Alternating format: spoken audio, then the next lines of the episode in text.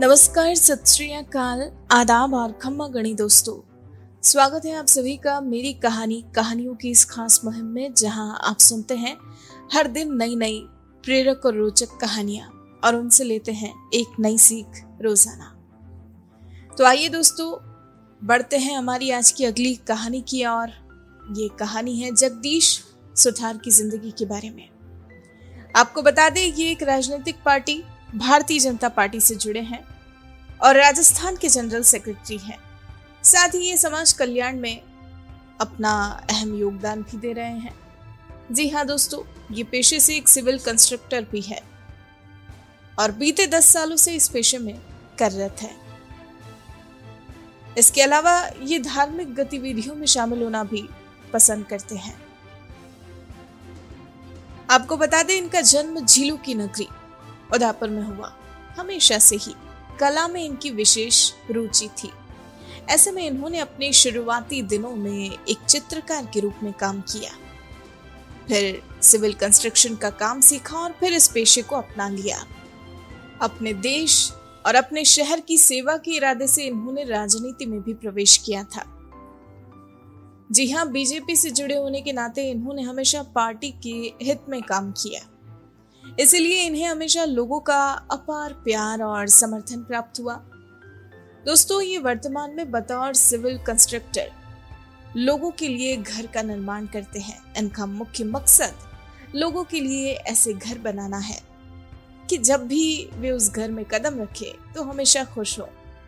जी हाँ, ये हमेशा सुनिश्चित करते हैं कि अपनी बेहतरीन सेवाओं से दूसरों को संतुष्टि प्रदान कर सके। इनके जीवन के अनुभवों, इनके विचारों से देश के युवाओं को भी एक सीख लेने की जरूरत है। उम्मीद है आप इनके विचारों से प्रेरित होकर अपने जीवन में भी आवश्यक बदलाव जरूर लाएंगे और अपना जीवन सार्थक बनाने का प्रयास करेंगे। दोस्तों, इनकी इस कहानी से जुड़े अन्य रोचक किस्सों और अनुभवों के बारे में जानने के लिए अब आइए सीधा मिलते हैं इनसे और सुनते हैं पूरी कहानी इनकी अपनी जुबानी। आप सभी को नववर्ष की हार्दिक शुभकामनाएं। मेरा नाम जगदीश शर्मा है, सुथार मेरा कास्ट है और मैं बेसिकली उदयपुर का रहने वाला हूं। उदयपुर में भजनी चौहटा, सिटी प्लेस के वहाँ सुथाराटी घाटी एक स्थान है जहां मेरा जन्म हुआ है। मेरे परिवार में मुझसे 3 बड़े भाई और 3 बड़ी बहनें हैं। मेरा परिवार बहुत सामान्य परिवार है। मेरे फादर कारपेंटरी का काम करते, सुथारी काम करते थे। मेरी मदर हाउसवाइफ थी। मेरे भाई साहब अभी भी कारपेंटरी काम करते हैं। एक भाई हमारे मेरे एक्सपायर हो गए जो भी सुथारी काम करते थे, और मेरे तीसरे नंबर वाले भैया हैं वो अभी फ्रेमिंग का काम करते हैं। और मैं पहले आर्टिस्ट था, मैं मिनीचर आर्ट का काम करता था, लेकिन विगत 10 सालों से जिस प्रकार से कला और कलाकारों के जो आपत्ति आई है तो उसमें मैंने छोड़कर मैंने पिछले 10 साल से सिविल कंस्ट्रक्शन का काम कर रहा हूँ। जिस प्रकार शहर के अंदर मैं अधिकतर मेरा जो शहर के अंदर काम है, वॉल सिटी के अंदर मैं मकान बनाए काम करता हूँ। गेस्ट हाउस, रेस्टोरेंट, ये मेरा काम है। मैं जब छोटा था तो हमारे मोहल्ले में गवर्नमेंट स्कूल है, वहाँ मैं पढ़ा हूँ। फिर मैंने 10th तक अलग स्कूल पढ़ा है, फिर मैंने आगे ग्रेजुएशन की है। और मैं जब 10वीं पढ़ा था उसके बाद धीरे धीरे मैं पेंटिंग का काम सीखने लग गया। मेरी उस समय उम्र 14 वर्ष मेरी उम्र थी। धीरे धीरे मैंने पेंटिंग का काम किया था। मैंने दीवारों पर भी पेंटिंग का काम किया है। धीरे धीरे अच्छा पेंटिंग का काम करने लग गया था। लेकिन जिस प्रकार से व्यवसाय में जो डाउनफॉल आया है उससे मैंने परिवर्तन करते हुए विगत 2010-11 के बीच में मैंने सिविल कंस्ट्रक्शन काम सीखा है। और वहाँ सीखते सीखते अभी मेरा वर्तमान में मेरा खुद का कंस्ट्रक्शन बिजनेस है। और सभी लोगों की दुआ से और मेरी मेहनत और लगन के कारण मैं आज मेरे शहरी क्षेत्र के अंदर जो वॉल सिटी के एरिया है उसमें एक अच्छा मेरा काम है। और मैं इसी प्रकार से प्रार्थना करता हूँ कि लगातार इसी निष्ठा और ईमानदारी से काम करूँ। और मैं पॉलिटिकल फील्ड में, मेरी उम्र जब 17-18 साल तक की तब मैं भारतीय जनता पार्टी से प्रभावित होकर मैंने भारतीय जनता पार्टी का काम करता था। सर्वप्रथम मैंने 1992 में जब विधानसभा चुनाव थे उनसे मैं सक्रिय भूमिका में रहा था। और 1994 में जब नगर निगम नगर परिषद हुआ करती थी, नगर परिषद के चुनाव हुए थे, उसमें मुख्य भूमिका में मेरे जो अच्छे मित्र थे जो चुनाव लड़े थे नगर निगम का, उनकी हेमंत सिंह जी पवार जी नाम था, वो मेरे आध्यात्मिक गुरु हैं। उनके साथ जुड़कर मैंने भारतीय जनता पार्टी में लगातार काम किया था। मैं भारतीय जनता पार्टी में एक वार्ड मंत्री से शुरुआत हुई थी मेरी। उसके बाद में एक ब्लॉक होता है हमारे पॉलिटिकल में, जैसे मंडल कहते हैं इसको, उस मंडल में मुझे युवा मोर्चा का मंडल मंत्री बनाया गया। फिर आगे बढ़ते हुए मुझे 2001 में मैं भारतीय जनता युवा मोर्चा का जिला उपाध्यक्ष बनाया गया। 2003 में मैं वापस युवा मोर्चा का उपाध्यक्ष बना। 2007 में मुझे शहर जिला का उपाध्यक्ष, शहर जिला अध्यक्ष बनाया गया मुझे भारतीय जनता युवा मोर्चा का। 2011 तक मैं शहर जिला का अध्यक्ष था। फिर मैं भारतीय जनता पार्टी में मंडल में महामंत्री का काम किया और उसके बाद तीन चार साल मुझे पदाधिकारी होते हुए लगातार मैं भारतीय जनता पार्टी का ही एक सक्रिय कार्यकर्ता भूमिका निभाते हुए हर समय पार्टी के पक्ष में, चुनाव प्रचार में और अन्य सभी जनता की सेवाओं में, कार्यों में मैंने काम किया है। और जब पिछले 3 साल पूरे मुझे भारतीय जनता पार्टी ओबीसी मोर्चा में राजस्थान प्रदेश का उपाध्यक्ष बनाया गया और 2 साल में प्रदेश उपाध्यक्ष रहा। वर्तमान में भारतीय जनता पार्टी ओबीसी मोर्चा का राजस्थान प्रदेश का महामंत्री हूँ और मुझे इस पूरे उदयपुर संभाग का प्रभारी हूँ, जिसमें डुंगरपुर, बांसवाड़ा, प्रतापगढ़, राजसमंद, उदयपुर शहर, उदयपुर देहात, चित्तौड़गढ़ ये जिले आते हैं। इन सभी जिलों में भारतीय जनता पार्टी ओबीसी मोर्चा का मैं प्रभारी हूँ और संगठन का काम देखता हूँ। मैं एक संगठन का सामान्य कार्यकर्ता हूँ। मैं धन्यवाद देता हूँ पार्टी को कि मुझ जैसे एक साधारण कार्यकर्ता को आज प्रदेश महामंत्री तक बनाया है। ये भारतीय जनता पार्टी विचारों की जीत है और यहाँ ये किसी पार्टी है जहाँ हम लोग गांव से या किसी भी एक बस्ती से भी निकलने वाला व्यक्ति पार्टी के सर्वोच्च पद पर भी जा सकता है। मेरा जो वर्क है कंस्ट्रक्शन का, इसमें मेरा मूल मंत्र यह है कि मैं चाहता हूं कि व्यक्ति घर बनाना बहुत बड़ी बात होती है।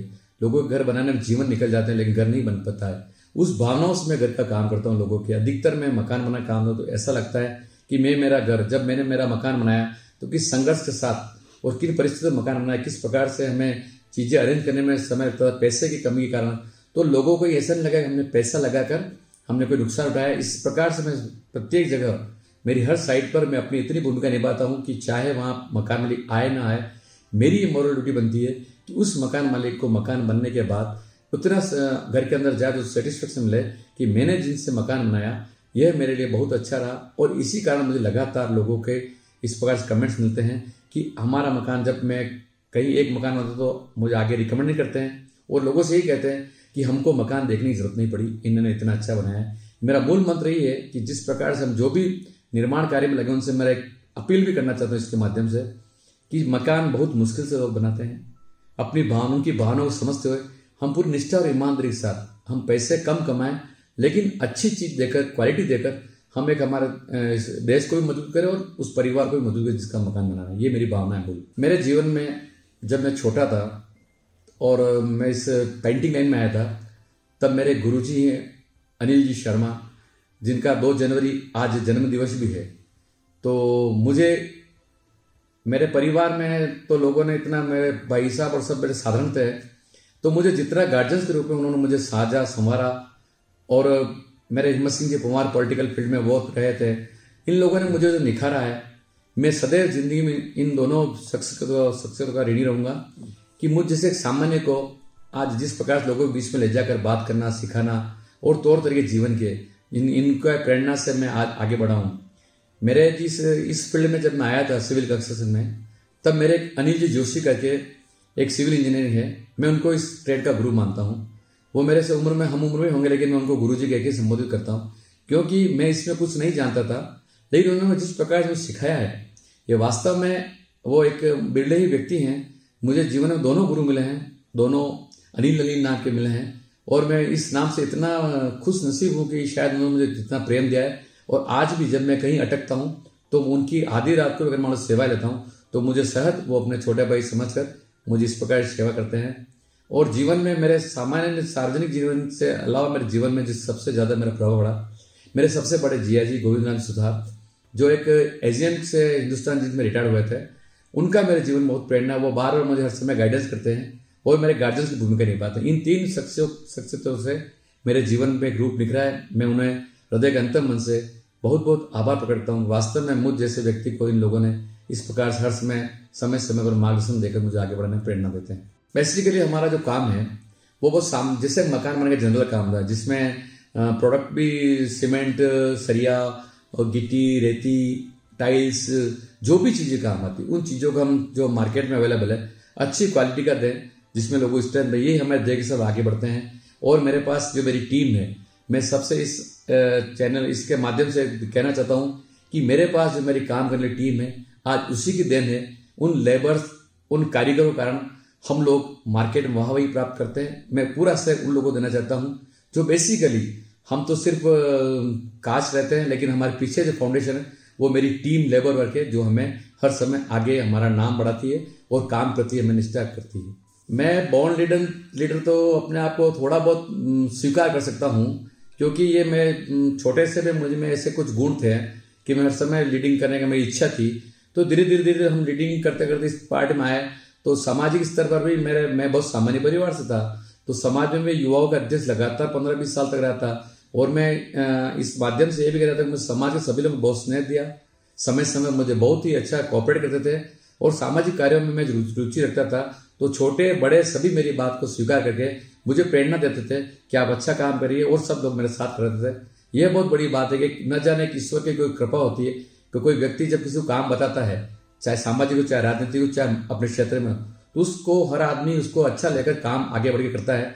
तो ये न जाने क्यों ईश्वर का रूप होगा या ईश्वर के आशीर्वाद होगा, जो हल्की सी एक लीडरशिप की ऐसी भूमिका है। मैं लीडर तो नहीं मानता, लेकिन हल्का सा जो गुण होता है तो शायद मुझ में भी 2-5% इसका है। हम छोटे थे तब हम जो देसी खेल होते हैं हमारे यहाँ, जैसे हम बैरिंग की गाड़ी चलाते थे, हम साइकिल से वो टायर वाला चलाते थे, हम जो माचिस के ऊपर डिब्बे होते डाटा, वो हम जिसको डाटा कहते थे, हम लोग डाटा ये सब अभी आया, लेकिन उस समय हमारा पहले प्रचलित था। हम वो खेलते थे, हम अंटे खेलते थे, कनेर खेलते थे। फिर नया रूप आया क्रिकेट का। गुलाब बाग मेरे घर से बहुत पास में है, हम गुलाब बाग वहाँ दिन भर क्रिकेट खेलते थे। पढ़ाई से भी हमने जो नुकसान हुआ क्रिकेट कारण उठाते थे हम लोग, क्योंकि हमारी एक अच्छी टीम थी, आसपास के मोहल्ले के लोग आ जाते थे।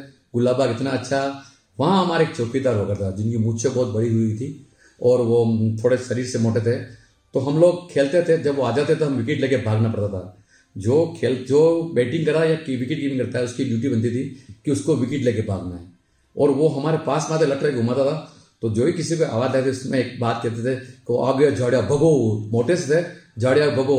तो हम सब लोग जिसके पास जो होता था, चाहे विकेट हो चाहे बहुत सी, हमारा जूते ही बात छोड़ के हम भागना पड़ता था, क्योंकि मुझे डर इतना था उनसे।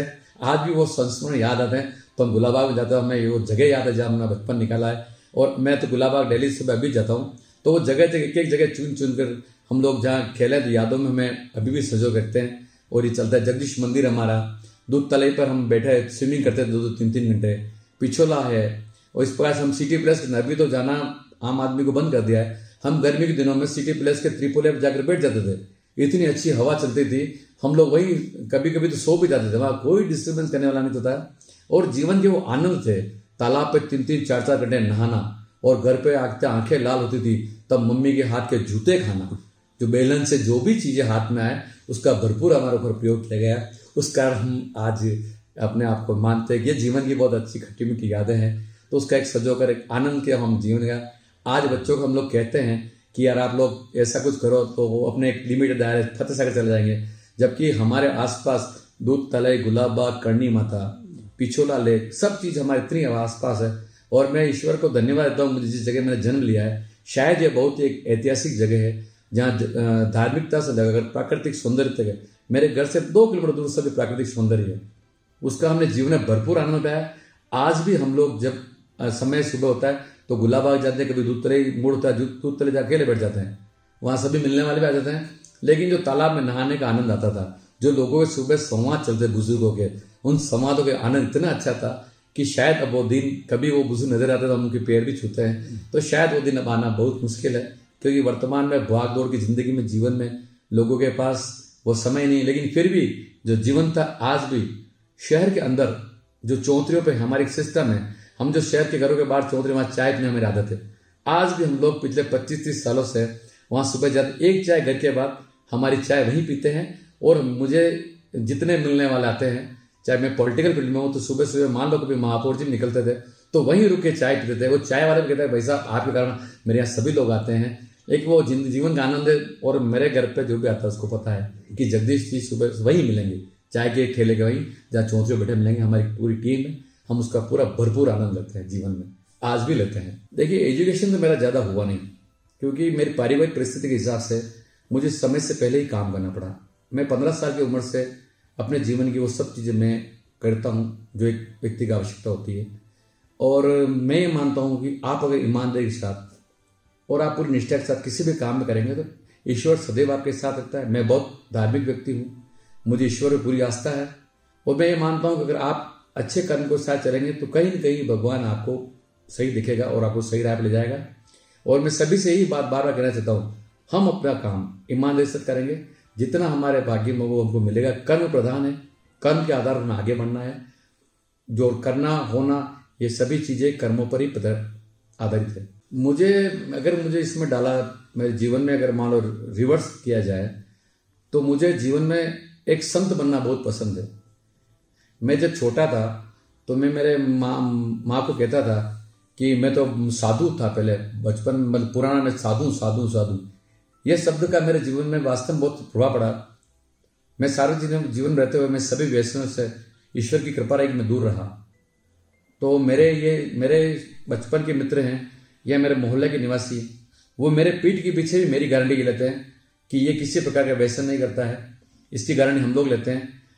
क्योंकि उनको पता है कि यार ये व्यक्ति, मेरा जो स्वभाव या मेरा जो तरीका है उस सब से भली भांति परिचित हैं। तो मुझे क्यों नहीं एक अच्छा संत बनने के लिए मुझे प्रेरणा मिलती है कि समाज में जिस प्रकार से कुरीतियाँ हैं या जिस प्रकार से सेवाएं हो जाए।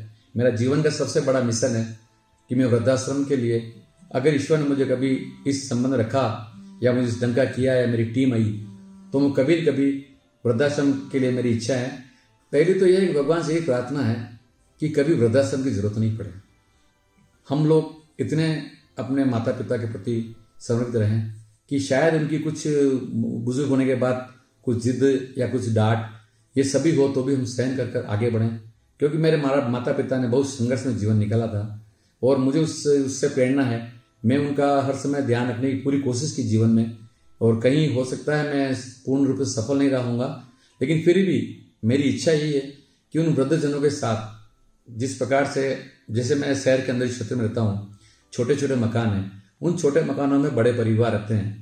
हमारे वहाँ दिल बहुत बड़ा है लेकिन मकान छोटे हैं। ये शहर की बहुत बड़ी खूबी है कि वहाँ छोटे घरों में बड़ों दिलों के लोग रहते हैं और शहर की कॉलोनी में बड़े मकान में छोटे दिल के लोग रहते हैं। उन छोटे दिलों के, छोटे घरों के, बड़े दिल वाले लोगों के लिए, जो कि बैठने में उनको कहीं मान लो समझ, पहले क्या होता था कि हमारे यहाँ इस एरिया में दुकानें कम थी, शॉप कम थी, तो वो बाहर आके चौंतरियों पर मंदिर बैठते थे और ट्रैफिक कम था। अब उनको बाहर निकलने में रिस्क है, उनको खतरा रहता है, हर समय कोई गाड़ी वाला टक्कर मार के, बुजुर्ग के इस उम्र में हड्डियों का टूटना जुड़ना बड़ा असंभव है। तो ऐसे व्यक्तियों के लिए हर क्षेत्र में जहाँ वो रहते हैं उनके आसपास इस प्रकार के कोई स्कूल, मैं वृद्ध स्कूल के नाम लूँगा, आश्रम नहीं कहूँगा, ऐसे वृद्ध स्कूल खुले हैं जिनमें आकर बैठे हैं, बातचीत करें और शाम को वापस अपने घर चले जाएँ। ऐसा मेरा जीवन का एक लक्ष्य है। मेरे प्रोफेशन के अलावा मैं जितने धार्मिक काम होते हैं, क्योंकि बेसिकली मैं जगदीश मंदिर के पास में रहता हूँ और हमारे क्षेत्र में धार्मिक सभी चीज़ें वहीं हैं, उन सभी चीज़ों में मैं भरपूर हिस्सा लेता हूँ। तो क्या एक जैसे, और मैं समाज में भी, जैसे मैं सुथार समाज से हूँ तो विश्वकर्मा जयंती का उत्सव होता है, तो उनमें भी हम लोगों को जोड़ते हैं और लोगों के साथ उत्साह के साथ मनाते हैं। मुझे धार्मिक आयोजन करने में या लोगों की मदद करने में, जहाँ तक हो सके मदद करने में, और मेरी सबसे बड़ी कमजोरी कहें या मेरी खूबी कहें, मुझे नीचे तबके लोगों के ऊपर अन्याय होता है उसके प्रति मुझे बहुत गुस्सा आता है। और मैं हो सकता है उनके, मैं चाहता हूँ कि मैं पंडित दीनदयाल जी के विचारों से बहुत ही प्रेरित हूँ कि उन्होंने कहा था कि अंत्योदय वाला जो है, समाज के अंतिम व्यक्ति तक हम लोग मदद कर पाएँ, तो हमारा जीवन का यही लक्ष्य है। तो मैं भी जितना हो सके ये प्रयास करता हूँ उन तमाम लोगों की मदद हो सके जो वास्तव में ज़रूरतमंद हैं और जहाँ तक हम लोग पहुँच जाएँ, बस ये हमारा एक मिशन है रहता है। मेरा शौक़ जो है, मैं क्रिकेट खेलता था, मैं 42-43 उम्र 43 ईयर्स ओल्ड तक मैं क्रिकेट खेलता, सोशल समाज में खेलता था। मेरा क्रिकेट खेलना शौक़ है, मुझे दोस्तों के साथ घूमने जाना मेरा शौक़ है, जैसे अच्छे स्थानों पर। स्विमिंग मेरा बहुत बड़ा शौक़ है, लेकिन मुझे आई इन्फेक्शन होने के कारण पानी से मेरे एलर्जी होने के मेरी स्विमिंग बंद हुई। मेरे जीवन में सबसे बड़ा अफसोस जो है वो मेरा स्विमिंग बंद होना। बाकी हम लोग आराम से आधा 1-1 घंटे तालाब में घूमते थे, पानी के अंदर स्विमिंग करते। दूध तलाई को हम ऐसे घूमते थे जैसे लोग बाहर चक्कर काटते हैं, वैसे हम पानी के अंदर स्विमिंग करते हुए चक्कर काटते थे। ये जीवन के आनंद थे, शायद उस आनंद को थोड़ा सा मैं अपने आप में मिस करता हूँ, लेकिन कभी न कभी कुछ न कुछ वापस उस तरह में करेंगे हम लोग, इसी उम्मीद है। मेरे सभी चाहने वाले से मैं एक अपील करना चाहता हूँ कि मेरे जीवन की जो छोटी सी एक कहानी है जिसमें मैंने सत्यता के साथ अपने जीवन की पूरी आपके सामने प्रस्तुत की है, और मेरी कहानी अगर आपको अच्छी लगे तो आपको शेयर करें और ज़्यादा से ज़्यादा संख्या में इसको शेयर करके मेरा हौसला बढ़ाएं और मुझे प्रेरित करें कि वास्तव में मैं जिस राह पर चलता हूँ, आप लोगों के शेयर और लाइक से ही मुझे ऊर्जा मिलेगी, शक्ति मिलेगी और मैं आगे काम कर सकूँगा। आप लोगों को मैं पूर्ण एक बार अपील करता हूँ कि ये ज़्यादा से ज़्यादा इसको शेयर करें, लाइक करें। आपका सभी का बहुत बहुत धन्यवाद। बड़े अच्छे लगते हैं ये धरती, ये नदियाँ, ये रेना और तुम। आप सभी को जय हिंद, जय भारत। दोस्तों, आपको अगर हमारी कहानी पसंद आई हो तो आप हमें पॉडकास्ट पर ज़रूर फॉलो करें, लाइक करें और तुरंत ही सब्सक्राइब करें। और अगर आप हमसे जुड़ना चाहते हैं और अपनी कहानी को भी बयां करना चाहते हैं तो हमारा मेल आईडी है support@workmob.com। नमस्कार।